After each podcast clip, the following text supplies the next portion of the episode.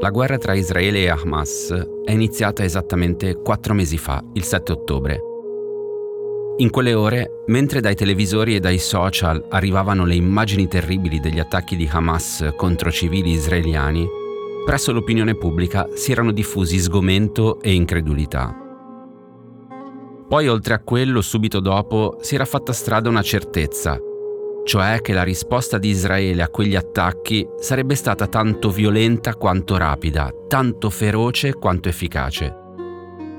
A dare origine a questa convinzione era un dato di fatto, e cioè che l'esercito israeliano è in assoluto uno dei più forti del mondo, se non forse il più forte in assoluto. È ottimamente finanziato, ha le armi più all'avanguardia in circolazione e, per di più, ha dalla sua l'intelligence del Mossad, il servizio segreto che fino a quel momento veniva ritenuto il più efficace del mondo.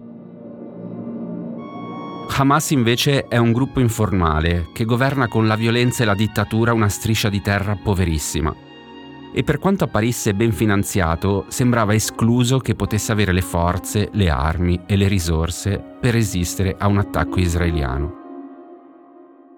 Oggi, quattro mesi dopo, niente è andato come avevamo previsto. Tanto per cominciare, il bilancio umanitario è peggiore di qualsiasi stima che era stata fatta.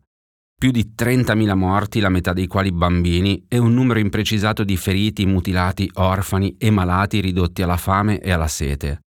Poi, la superiorità israeliana è lungi dal farsi vedere. Sì, certo, l'esercito israeliano è in tutto superiore a quello di Hamas, ma è anche vero che, quattro mesi dopo l'inizio della guerra, nessuno degli obiettivi che Israele si era prefissato è stato raggiunto. Non sono stati liberati gli ostaggi, non sono stati presi i capi di Hamas. E perfino i tunnel da cui Hamas attinge le sue armi sembra che siano ancora fuori dal controllo o anche solo dalla conoscenza delle forze di Tel Aviv. E non è tutto. Oltre a essere molto lontana dal risolversi, la guerra rischia di espandersi. Sono Simone Pieranni e questo è Coffee News, un podcast di Cora Media promosso da Allianz.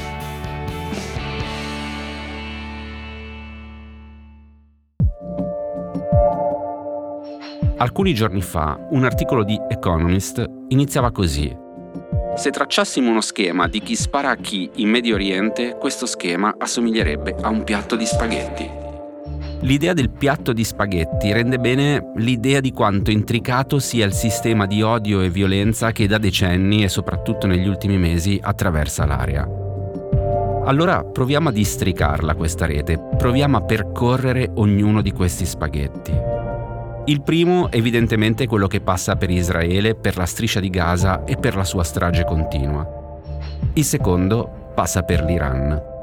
L'Iran è il principale alleato e finanziatore di Hamas e nelle ore successive agli attacchi del sette ottobre il timore era che l'Iran potesse approfittare della confusione e della debolezza di Israele per attaccare da nord-est e creare un fronte uguale e opposto a quello di Gaza, che è invece a sud-ovest.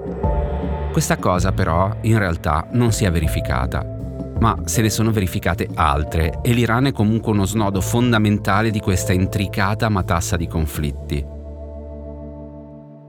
Il tre gennaio, nella città iraniana di Kerman, un terrificante attentato terroristico ha fatto più di cento morti.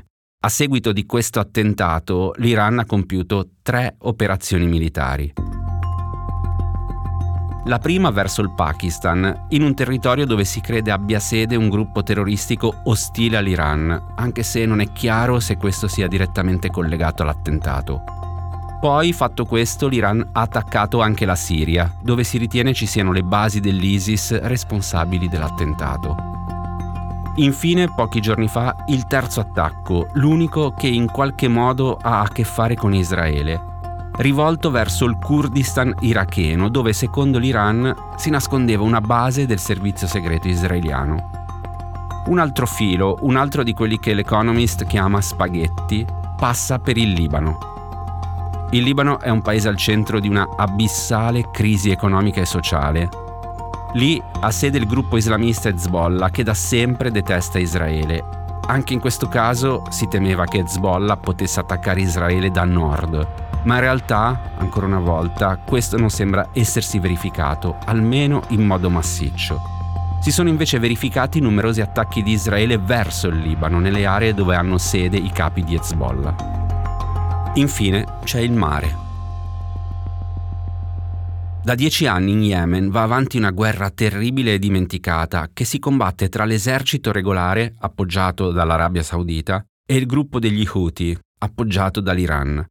Una guerra che, in teoria, non c'entra niente con Gaza. Eppure, nelle settimane successive al sette ottobre, i miliziani Houthi hanno scelto di prendere indirettamente parte alla guerra tra Israele e Hamas.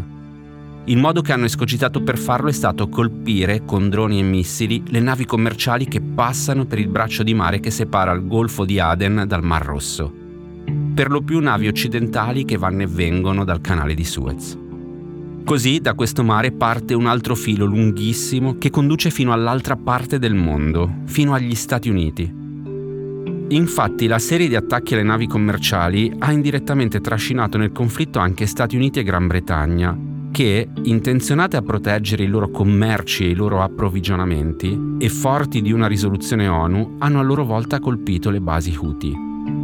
Pochi giorni fa, infine, tre soldati americani hanno perso la vita in Giordania dopo che una base statunitense era stata colpita con un drone, anche se non è ancora del tutto chiaro chi e perché abbia mandato quel drone. La risposta americana, però, è arrivata veloce, con una serie di attacchi contro obiettivi in Iraq e Siria, dove si ritiene si nascondano gli autori della missione contro la base statunitense. Infine, l'ultimo filo, l'ultimo spaghetto, passa per Israele stesso, un paese che in queste settimane appare tanto scosso quanto diviso, e soprattutto ostaggio di un governo debole e impopolare, che sembra non prendere nemmeno in considerazione l'ipotesi di una soluzione pacifica e duratura del conflitto, e che, soprattutto, dopo quattro mesi, non è ancora riuscito a riportare a casa gli ostaggi. Coffee News è un podcast di Cora News prodotto da Cora Media e promosso da Allianz. Condotto da Francesca Milano, Guido Brera, Mario Calabresi, Simone Pieranni e Lorenzo Pregliasco. La cura editoriale è di Francesca Milano. In redazione Luciana Grosso. La supervisione del suono e della musica è di Luca Micheli. La post-produzione e il montaggio sono di Emanuele Moscatelli. La producer è Monica De Benedictis.